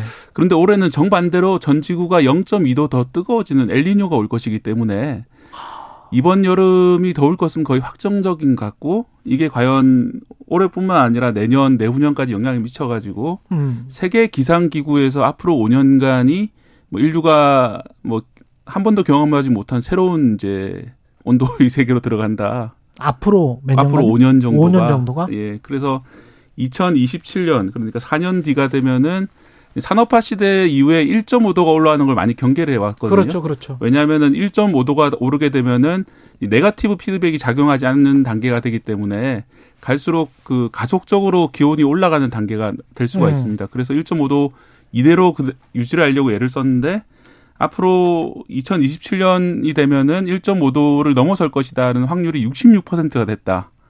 이게 이제 지난 5월 달에 세계 기상기구 발표를 했습니다. 그렇죠. 예. 예. 그런 것이기 때문에 아, 상당히 좀 위태로운 그 순간이 한 발짝씩 다가오고 있구나 생각이 듭니다. 우리가 뭐 경험해 보지 못한 거라 어떤 식으로 폭염이나 폭우나 가뭄이나 이런 것들이 어떤 형태로 올지를 우리가 알 수가 없잖아요, 사실은. 알 수가 없죠. 네. 근데 이제 대충 패턴은 이제 짐작을 할 수 있는데, 네. 그러니까 무슨 얘기냐면 아까 얘기했듯이 라니냐, 어. 엘리뇨. 그러니까 어. 라니냐는 스페인어로 어린 소녀, 어린 엘리뇨는. 어린 소년, 뭐 소년. 뭐 이런 거거든요. 근데 엘리뇨가 뭐냐면은 동태평양의 수온이 상승하는 거예요. 음. 이게 한 뭐 5년에서 7년 단위로 라니냐가 왔다, 엘리뇨가 왔다 이거를 이제 반복해 왔다라는 거예요. 근데 아까 네. 박대 기자가 얘기했듯이 지금은 라니냐라서 동태평양 수온이 낮았어요. 그러니까 이게 왜 중요하냐면은 그러니까 그게 이제 왜 라니냐 엘리뇨라는 이름이 붙었냐면은 엘리뇨가 먼저 붙었어요. 뭐냐면은 이 어린 소년인데 이게 예수라는 뜻입니다.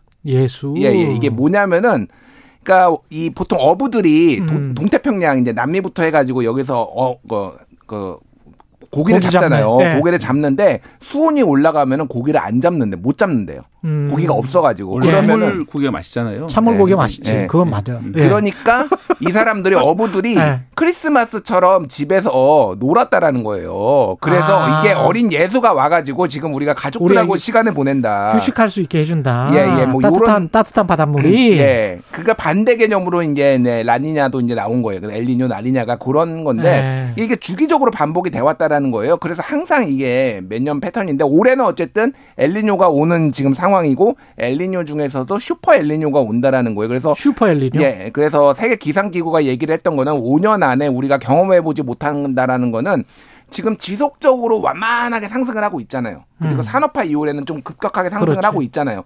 여기에서도 작은 파동이 라니냐 엘리뇨가 있는 건데 이번에는 아. 엘리뇨가 좀 세게 온다라고 해서 지금 전 세계 기후를 보면은 뭐 50도까지 올라가고 막 뭐 시베리아는 지금 40도까지 올라가 가지고 시베리아가? 예, 네. 시베리아가 40도까지 올라갔어요. 이래 최대 최고 기온까지 그것도 이미 6월 달에 올라간 상황이고요. 6월 달에 시베리아가 예, 예. 여름 한 여름도 아니고 예. 그러니까 아, 시베리아는 진짜 추운 데 아니에요? 그래서 사실 시베리아 고온 현상에서 여러 가지 좀 문제점이 있습니다. 왜냐하면 시베리아에는 아마도 과거에 고대의 질병들 병원균들이 많이 그 동토 밑에 묻혀 있을 텐데 아. 그런 것들이 다시 퍼질 수 있는 거 아니냐. 그다음에 뭐 가스라든지 이런 것들에 대한 걱정 이런 것들이 많이 있는 상황입니다. 그 그러니까 과거의 예. 바이러스들. 예. 예. 그러니까 그 시베리아가 녹기 시작하면 이게 이제 올해 한 해 이제 따뜻해지니까 약간 녹은 건데 예. 영구 동토층이라고 하잖아요. 음. 여기에 어마어마한 메탄가스가 지금 잡아놓고 있는 거예요. 시베리아 얼음층이. 음. 근데 이게 다 녹기 시작하면은 메탄가스가 뿜어져 나와요? 다 예. 이게 이제 그거죠. 온실가스죠. 그렇죠. CO2하고 마찬가지기 예. 때문에 돌이킬 수 없다. 아까 말씀드린 예. 1.5도가 올라가게 되면은 이제 네거티브 피드백이 안 먹힌다는 게 그런 현상이 가속화되면서 전지구적으로 기온이 올라간다는 그런 의미가 되는 거죠. 그러면 우리가 탄소 중립한다고 막 그 지금 열심히 하고 있는데 탄소는 그쪽에서 메탄가스도 그것의 일종이니까 네. 거기에서 그냥 자연적으로 더 많이 나와버리겠네요. 예. 그래서 이제 1.5도를 네. 넘기 선을 넘기지 말자 그런 얘기가 계속 지속적으로 나오고 있었는데 아까 잠깐 예. 말씀하셨지만 그러니까 네. 산업화 바로 이전 그러니까 19세기예요. 예, 19세기입니다. 19세기랑 비교했을 때 지구 온도를 1.5도 네, 이내로 이내로 잡아 놓자. 예. 근데 지금은 어느 정도 올라간 1도 정도는 이미 올라간 상황이고요. 1도 올라갔어요? 예, 나머지 0.5도가 문제인데 지금 엘니뇨 라니아가 영향을 미치는 게 평균 기온에서 0.2도 정도거든요. 음. 그래서 그동안은 마이너스 0.2도로 한 3년 정도는 좀 득을 보고 있었는데 앞으로 뭐 올해 내년 정도는 아마 플러스 0.2도 혹은 그 이상을 어, 실을 보는 시기이기 때문에 더 위험할 수 있는 그런 시기가 그래서 환경론자들이 이미 늦었다고 주장하는 사람들도 있고 그렇군요. 그건 전문가들마다 이제 이견이 예, 있는데 있더라고요. 예. 만약에 늦었다라고 하면은 야 우리 막 살자 어, 이왕 망한 거 야뭐 탄소 배출 뭐뭘 뭐 신경 써 예. 이렇게 될까봐 거 있으면 다 바다야. 어, 어, 다 잠겨 다 죽어. 다 뭐. 잠겨. 뭐. 근데 뭐, 뭐 이런 염세적인 생, 그러니까 생각하시는 분들이 있을까봐 그래서 예. 전문가들 중에서도 좀 낙관적으로 아직 늦지 않았다고 얘기를 하는 건데 할수 있는 걸 하자. 늦지 그러니까, 않았다고 하는 분들이 아직 주 주류긴 해요. 예, 그분들이 뭐 주류야. 노래도 예. 있었잖아요. 예. 지금도 늦지 않으리 예. 옛날에. 그러니까 사실 이게 2015년에 파리에서 프랑스 파리에서는 기후 변화 협약 당시에는 그 제한선을 네. 2, 도로 잡았어요. 1.5도가 아니라. 음. 근데 2018년에 이제 IPCC 총회에서는 3년 만에 2015년에서 2018년 3년 만에 1.5도, 2도가 아니라 1.5도다. 예. 이렇게 그러니까 1.5도를 넘어가면 돌이킬 수 없다라고 이제 그 기준이 낮아진 거죠. 아까 전에 사실 1도 올랐다고 그랬는데 1, 도가 아니라 1.2도 정도 올랐습니다. 사실은. 예. 그럼 0.3도밖에 안 남은 예, 사실상 0.3도밖에 남지 않았는데 이 가파른 속도와 그리고 탄소 배출 감축 어, 속도를 봤을 때 이게 가능할 것이냐, 야 망했어, 약간 이런 분위기도 사실 좀 있어요. 그러니까. 예. 재밌게 사는 수밖에 없겠네요. 하루하루 재밌게 사, 살아야 되겠습니다. 우리가 평화롭고 재밌게. 예, 재밌는 거 하나 말씀드리면은 예. 이게 굉장히 많은 분야에서 탄소가 이산화탄소가 나오잖아요. 근데 예. 이제 온실가스가 이산화탄소도 있지만은 메탄가스가 있어요. 근데 굉장히 큰 부분이 뭐가 있냐면은 그 소들이 트림을 하잖아요. 그렇죠, 그렇죠. 이 메탄가스가 어마어마하다라는 그렇더라고요. 거예요. 예, 예. 예. 그래서 소를 먹으면 안 된다. 육식을 줄여야 된다. 지구온난화를 막으려면은 육식을 소를 특히 먹으면 안 돼. 소는 되새김질 때문에 트림을 계속 해가지고. 아니 빨리 다 먹어버려야 되는 거 아니야? 아 어, 먹어서 없애자. 그래서 육식을 하려면은 차라리 닭고기를 해라. 육식을 하려면 닭고기. 예, 예. 닭고기는 비교적 환경에 영향을 덜 준다. 뭐 이런 예, 주장하시는 분들도 있어요. 아예 육식 안 해야 된다라는 좀 극단적인 주장도 있고 뭐 예. 여러 가지 주장이 있습니다. 예. 저는 닭고기가 좋더라고요. 그 지금 이렇게 되면 그 지금 닭고기 소고기 이야기 하셨지만 이게 식량 위기 쪽으로도 이야기를 많이 하시는 분들이 있더라고요. 폭염 때문에 음. 네. 폭염 가뭄 그다음에 홍수 뭐 이런 것들. 네, 특히 이제 엘니뇨가 벌어지게 되면은 그 사실 북반부보다 남반부 남반구에 이제 영향을 많이 미치게 되고 예. 그 적도 주, 적도 부근 지역 이런 데는 설탕이라든지 뭐 카카오라든지 어, 그 다음에 이제 여러 곡물들이 많이 재배가 되기 때문에. 남미 이쪽이 영향을 예. 많이 받겠네. 예. 그러다 보니까 2016년에도 그때도 엘니뇨가 있었는데 그때 당시 2015년 16년 당시에도 국제 곡물 가격이 상당히 올라가고 또 이 더운 지구를 좀 식히느라 에너지 가격도 많이 올라갔었거든요. 그래서 올해도 지금 곡물하고 에너지 가격이 작년에 많이 폭등을 했다가 그나마 좀 안정세를 찾아가고 있었는데 뭐 우크라이나 전쟁의 향배와 무관하게 또 또 한 번 기후 기후 때문에 또 한 번 위기가 오는 게 아니냐. 특히 이제 올 가을 이후를 많이 예, 걱정을 하고 있고요. 그렇죠. 당장 지금 같은 경우에는 뭐 아직 그 엘니뇨 영향은 아닙니다만 이 코코아 가격 같은 경우에는 13만 년 만에 최고가를 찍었다고 하고요. 이거는 이제 뭐 비도 많이 오고 또 질병 같은 거에 퍼지면서 이렇게 벌어지는 건데 결국은 다 모든 것이 다 어, 기후 이변하고 관계가 있습니다. 그러니까 블룸버그 이코노믹스가 네. 보고를 했는데 슈퍼 엘니뇨가 2015년, 2016년에 왔는데 당시에 석유 가격을 3.5% 포인트 상승시켰다 이게 엘니뇨가 엘니뇨가 그러니까 이제 다른 연쇄 작용이 있는 거예요. 사실 석유 가격 오르면은 예. 다른 것도 다 오르잖아요. 그러니까 그리고 더우 네. 더우니까 에어컨 많이 킬 수밖에 없을 것 같아요. 그러니까 예. 네. 여러 가지로 근데 이또 곤충들한테도 영향을 주는 것 같고 기후 변화 관련해서는 네. 꿀벌들 뭐 사라지고 있다 그 소식은 너무 많이 들으셨을 것 같고 이 생태학적으로도 좀 문제가를 일으키고 있죠 지금. 사실 이제 벌 같은 경우에는 문제가 그 뭐 양봉 농사만 문제가 되는 것이 아니라 음. 어, 별이 이제 수분을 담당하기 때문에 다른 곡물 재배 전체 효과를 미치기 때문에 더 큰 문제가 그렇죠. 벌어지는 네. 것이고요. 그래서 뭐 그런 얘기가 있잖아요. 그 인류가 멸망하기 전에 별이 다 멸종할 것이다 먼저. 벌이. 예. 그러면 예. 그 다음에는 수분이 안 일어나서 멸종할 거다. 그런 얘기까지 있을 정도로 음. 어, 저 만약 저는 이제 올해 특히 많이 느꼈던 게 꽃이 한 번에 폈잖아요. 꽃이 한 번에 폈어요. 예. 이상했어. 그래서 예. 이제 그걸 기상학자들 얘기하는 걸 들어보니까 그거는 올해 봄에 많이 그 따뜻했다. 이, 그 일찍부터 따뜻해졌다. 그러니까 지나치게 예. 따뜻했죠. 따뜻해졌고 예. 네, 그런데 이제 아직까지 해의 길이, 나치 길이는 충분히 길지 않았기 때문에 음. 꽃들이 적당한 온도와 적당한 나치 길이 맞춰가지고 그 번갈아서 피게 되는데 예. 한 번에 이제 온도가 올라 올라가고 나치 길이는 충분히 그 짧아지지 않은 상태이기 때문에 어, 여러 달에 걸쳐서 원래 펴야 될 것이 한 번에 특정 기간에 다 피게 됐다는 얘기를 하더라고요. 갑자기 반론을 하고 싶어지는데 네. 진화를 분명히 할긴 할 것 같은데. 음, 식물, 진화를 하겠죠. 식물이나 동물들, 음, 그러니까 한, 예, 인간이. 곤충이 예. 곤충은 예. 이제 자기가 깨는 시간이 있는데 음. 꽃들은 다 펴버리고 다 져버리니까 이제 먹을 게 없어가지고 애들이 이제 수분도 안 되고 곤충도 그렇죠. 죽고 이건 건데 예. 진화를 하는 거는 유전적으로 이를테면 그 진화라는 게 그런 거죠. 음. 그러니까 빨리 이렇게 깨어나는 애들이 살아남는 음. 방식으로 이게 그렇죠. 했는데 이게 몇 대 거쳐야 되는 거예요. 그러니까 그게. 근데 속도가 이렇게 빠르면 이렇게 빠르면은 적응을 할 시간도 없이 싹 죽어버릴 가능성이 이제 있다라는 거죠. 그렇죠. 그러니까. 변화의 속도가 너무 빠르다. 예, 기후 예, 변화의 예. 속도가 걱정이네요. 이 사실은 다 인류의 활동 때문에 우리가 음. 산업혁명 한다고 뭐 다 이렇게 된 건데 그래서 인류세를 좀 도입하자.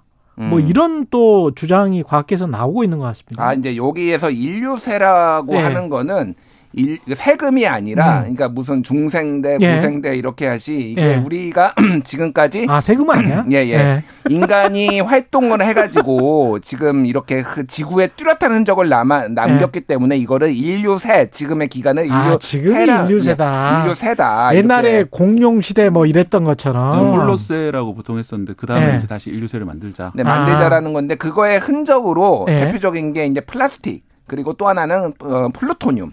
그 플루토늄이 자연 상황에서는 매우 미세하게 극소수만 있는데 어. 핵실험을 하면은 이게 세슘이나 플루토늄이 사실은 사실상 인공 물질이거든요. 네. 그게 굉장히 대기 중에 많이 인간이 활동하면서 이제 발견된다라는 거예요. 네. 그러니까 그런 것들이 인류세 이제 증거다라는 건데 이게 그러니까 쉽게 얘기를 아. 하면은 지구에 영향을 줄 정도로 지금 인간들이 과도하게 이거 자원을 사용하고 활동하고 있다 이런 거죠. 그러니까. 지금의 세기가 인류의 세기다라는 음. 거를 증명을 한다. 플라스틱 같은 것들이 이미 지질 같은 거에 나타나고 있기 때문에 음. 네, 전지구조로 네. 나타나기 때문에 그게 네. 검출이 되면 아 지금 인간이 활동한 이후에 만들어진 그런 지질 상황이구나.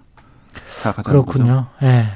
뭐 우리가 흔적 없이 죽는 게 제일 좋은 건데 흔적을 굳이 이런 안 좋은 걸로 지구 환경이 안 좋은 걸로 우리의 흔적을 남길 필요는 없는 거 아니에요? 인간들이 인간들 나빠요. 아닙니다. 인간 사랑하십시오. 왜 나쁩니까?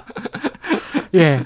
야외 특히 작업하시는 분들 그 폭염 네. 관련해서는 좀 주의를 하셔야 될 것 같아요. 그 막, 그 시키고 막 그러지는 말았으면 좋겠습니다. 너무 더우면 좀 이렇게 좀 피해가고 그래야 돼요. 네. 잠시 쉬었다가 특히 또 뭐 수분 같은 거 많이 좀 섭취하고 그래야 될 것 같은데 요령 같은 거를 좀 말씀을 해 주십시오. 네. 그 예. 전문가들 얘기를 좀 종합해 보면요. 예. 오후에만 보통 많이 쉬시는데 오전에도 10시에서 12시 사이에서도 온열 질환이 16% 정도 발생을 한다고 합니다. 전체 음. 발생 중에서 오전 10시에서 12시 사이가 16%이기 때문에 예. 오전 10시 이후에도 충분하게 휴식하고 물 마시기가 중요하고요.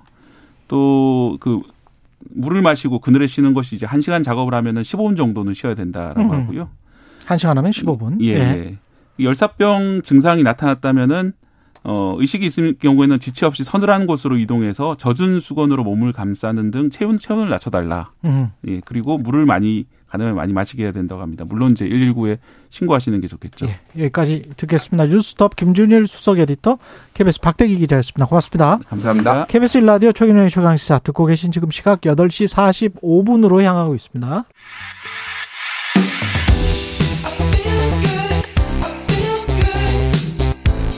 세상에 이익이 되는 방송 최경영의 최강 시사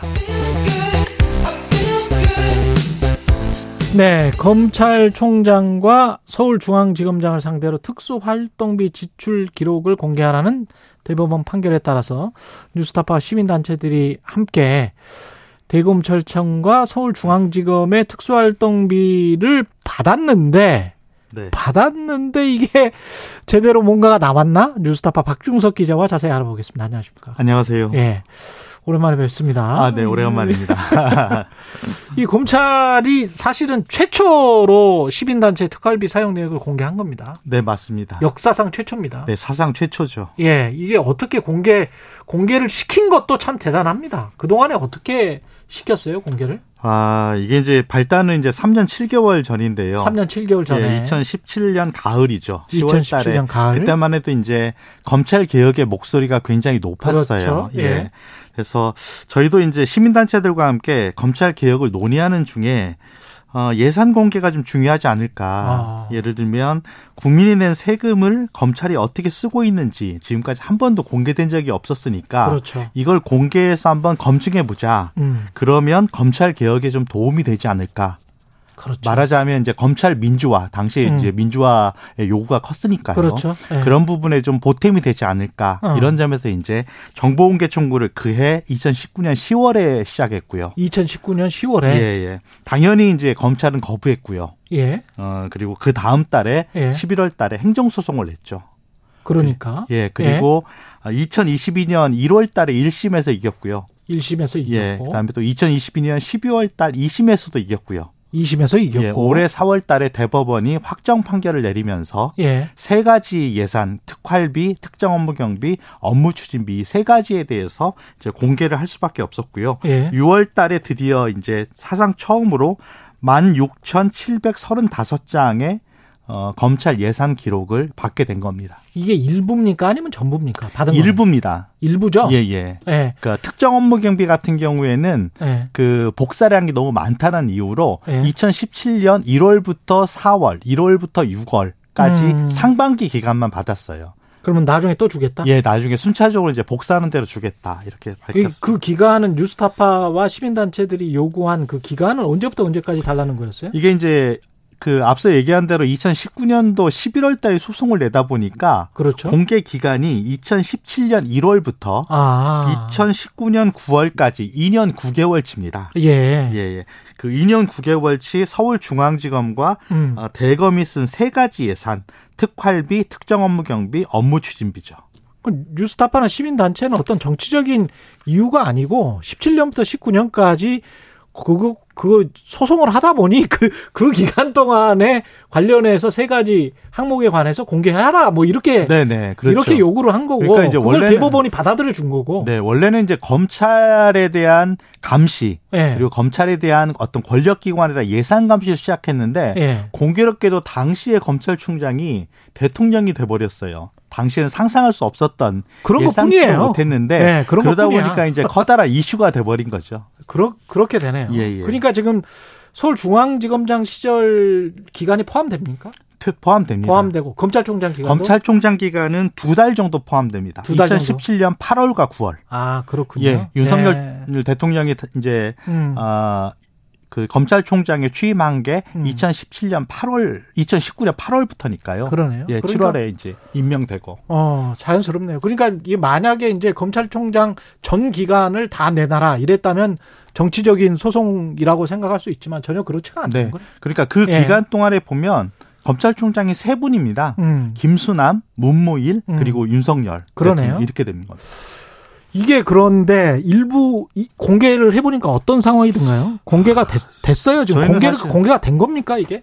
저희는 사실 이제 처음이라서 그 기대도 컸고요. 예. 또뭐 검찰 개혁을 위한 판도라 상자가 열리지 않느냐. 그렇지. 이런 사실은 좀 기대를 했는데 예. 막상 해보니까 가장 중요한 특활비 자료가 상당 기간 없어졌어요. 특활비 자료가 없다. 아까 특활비, 특정 업무 경비, 업무 추진비. 네네. 이세 가지 중에서 특활비가 없더라. 예.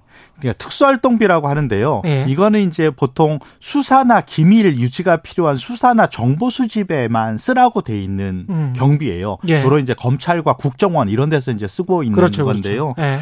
이게 이제 꼬리표가 이른바 없는 이제 그래서 출처가 제대로 없는 거라서 문제가 많은 돈 중에 하나인데 예산 항목 중에 하나인데 내부에서는 이제까지 막 쓸 수 있다라고 속으로는 생각했던 것들. 그렇죠. 공개가 예. 제대로 안 됐으니까요. 음. 이렇게 그런데 이제 어 저희가 막상 받아보고 보니까 어, 대검 같은 경우에는 2017년 1월부터 4월까지 넉 달치의 특활비 자료가 통째로 없어졌어요. 없어? 아예, 아예 없어? 예. 지출 원인 행위서, 지출 결의서, 영수증 일체의 자료가 없는 거예요. 근데 돈은 썼는데. 예. 그 기간 동안에 특활비 집행액이 약 74억 원이거든요. 예. 그러니까 그 74억? 70, 예, 74억 원입니다. 적지 않은 돈이죠. 근데 74억 원의 특활비가 이게 없어졌기 때문에 어디에 썼는지 확인할 길이 아예 없어진 겁니다. 아예 차단된 거죠. 근데 4개월에 74 74억을 썼단 말입니까? 네. 4개월에 74억을 특수활동비를 뭘 하지? 특수활동을? 1년에 그 당시에는 한 160억 정도, 150억에서 160억 정도를 지출했어요. 아, 이 박중석 기자가 탐사보도를 워낙 오랫동안 많이 해서 탐사보도 같은 경우도 특수활동비가 필요할 때가 있지 않습니까? 그렇죠. 그래서 대략 이 특수활동비를 어디다 썼을지는 예측이 가능한 거 아닙니까, 사실은? 이를테면 뭐 이제 원래는 현금 지출만 가능한 거, 그러니까 카드로 그렇죠. 사용할 수 없는 거, 이를테면 마약 수사를 하는데 그렇죠. 마약 거래를 하는 경우가 있지 않습니까? 그렇죠. 그러면 그런 걸 현금으로 이제 지급해야지 카드로는 할 수 없잖아요. 신분 노출도 되고요. 범죄자들 속여야 예. 되니까. 그렇게 이제 기밀 유지가 필요한 수사나 혹은 정보 수집 이런 데만 쓰도록 돼 있는 경비가 바로 특수활동비거든요. 그거는 잘하는 거지. 그렇게 썼으면. 아, 그렇죠. 예. 그런데 그, 그렇게 되면 이제 예산 취지의 목적에 맞게 쓴 것인데 예. 이 경우에는 이제 그렇게 썼는지 자체를 검증이 불가능하게 돼 버린 거예요. 아예 사라져 버렸으니까. 네, 누가 받았는지 그런 네. 영수증도 없고 지출 결의서도 사라져 버렸고 또 지출 원인 행위서 뭐 이런 것도 없어져 버렸으니까요. 검찰은 뭐라고 하던가요? 왜 왜 없다는 거예요? 74억 원이나 써놓고. 일단은 어제 이원석 검찰총장이 예. 우리는 다 제출했다. 숨기고 말 것도 없다. 뭐 이런 식인데 검찰은 네. 일단 그 특활비 관련해서 당시만 해도 네. 구체적인 예산 지침이 없었기 때문에 관리가 되지 않았다. 그래서 어 기록이 남지 않았다. 이렇게 주장했거든요. 기록이 남지 않았다? 네. 그런데 네. 저희가 확인해 보니까 음. 이런 해명이 사실은 거짓일 가능성이 굉장히 높다. 그리고 어, 음. 어, 거짓으로 밝혀지고 있습니다. 예. 어, 왜냐하면 어, 특활비가 사라졌던 2017년 초반에도 특활비 관련된 법무부의 예산 집행 지침이 분명히 존재하고 있었다는 사실이 뉴스타파 취재로 확인됐거든요. 예산 지침이 분명히 존재하는데 네. 그때는 뭐 그 영수증 없이 우리가 그냥 막 쓸 수 있었다라는 식으로 지금 해명을 하고 있는 거네요. 네네. 네. 그렇죠. 그 제출된 영수증 중에서도 뭐 상호가 가려졌거나 네. 뭐 이런 게 있었습니까? 아, 그렇죠. 그러니까 저희가 앞서 얘기한 대로 이제 예. 아, 받은 예산 항목이 특활비, 특정 업무 경비, 업무 추진비인데요. 음. 업무 추진비는 이제 쉽게 좀 이해하실 거예요. 그렇죠. 기관장이 주로 이제 대관 업무를 하면서 이제 어, 밥을 먹고 음. 뭐 식사를 하고 뭐 그렇죠. 간담회 자리에서 차 값을 내고 그렇죠. 뭐 이런 걸 하는데요. 예. 그 업무 추진비 같은 경우에는 주로 이제 서울중앙지검장 시절에 윤석열 대통령이 과연 누구와 어떤 식당에서 중요하지. 밥을 먹었는지 음. 굉장히 중요하거든요. 그리고 대부분의 정부기관에서는 사전 공개를 해요. 사전 공개합니까? 네, 홈페이지에서. 아. 그리고 일시, 목록, 일자, 시간, 금액, 명목 이런 거다 공개하도록 돼 있거든요. 굳이 정보 공개 청구를 할 필요가 없어요. 아, 기업인 조찬회 뭐 이렇게. 네네. 그런데 검찰도 공개하는데 네. 딱두 가지를 공개 안 합니다. 다른 정부기관과 달리. 예. 그 하나가 시간, 예. 그리고 또 하나가 명목, 명목은 공개하는데 누구랑 했는지, 어느 식당에서 특히 어느 식당에서 밥을 먹었는지를 공개 안 하고 있거든요. 몇 명이랑 몇 명이 먹었는지 이것도 안 합니까? 네, 안 하고 있습니다. 아, 그래서 99만 원만 먹으려고 예, 그런, 특히 그런 이제 건가? 결제 시간과 어. 그 식당을 공개하지 않고 있기 때문에 예. 그렇기 때문에 이것도 이제 정보공개 청구와 행정소송을 벌인 거거든요. 그런데 예. 받아놓고 보니까 예.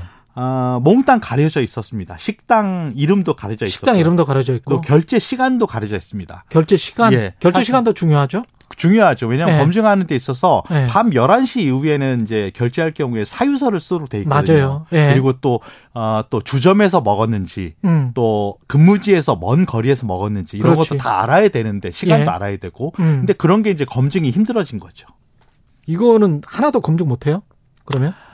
어, 조금씩 그 검찰이 이제 주장하는 것 중 하나가 참 궤변에 가까운데 주소지는 가리지 않았다. 식당에 장소가 있는 그러니까 그 업무 준비 카드가 있지 않습니까? 예. 그 지출 영수증의 카드에 나오는 주소지는 가리지 않고 또 식당의 전화번호 이런 건 가리지 않았다. 근데 왜 그 액수는 가렸어요? 액수가 아니라 이제 네. 그, 시, 그 결제 시간과 식당 이름을 가린 겁니다. 결제 시간과 식당 이름. 예, 예. 그러면 그 다 알아서 그 주소지 가서 찾아봐라? 네, 그렇죠. 근데 그 주소지도 찾기 힘든 게 예. 저희가 받은 게 575건인데 예. 그 가운데에서 350건, 약60% 정도가 사실상 백지 상태였어요. 그러니까 영수증이 너무 흐려서 도저히 판독 불가능한 영수증을 준 거거든요. 그래서 시, 저희, 예. 저희가 이제 열람을 원본의 열람을 이제 요청한 상태긴 해요. 이게 지금 재밌죠. 예, 이슈 도독에서 바로 지금 이어서 이야기를 하겠습니다. 하승수 변호사까지 오셔가지고 이야기를 할 테니까요. 계속 좀 들어주시고요. 뉴스타파의 박중석 기자였습니다. 고맙습니다. KBS 일라디오 최경영의 최강시사 오늘은 여기까지고요. 내일 뵙겠습니다.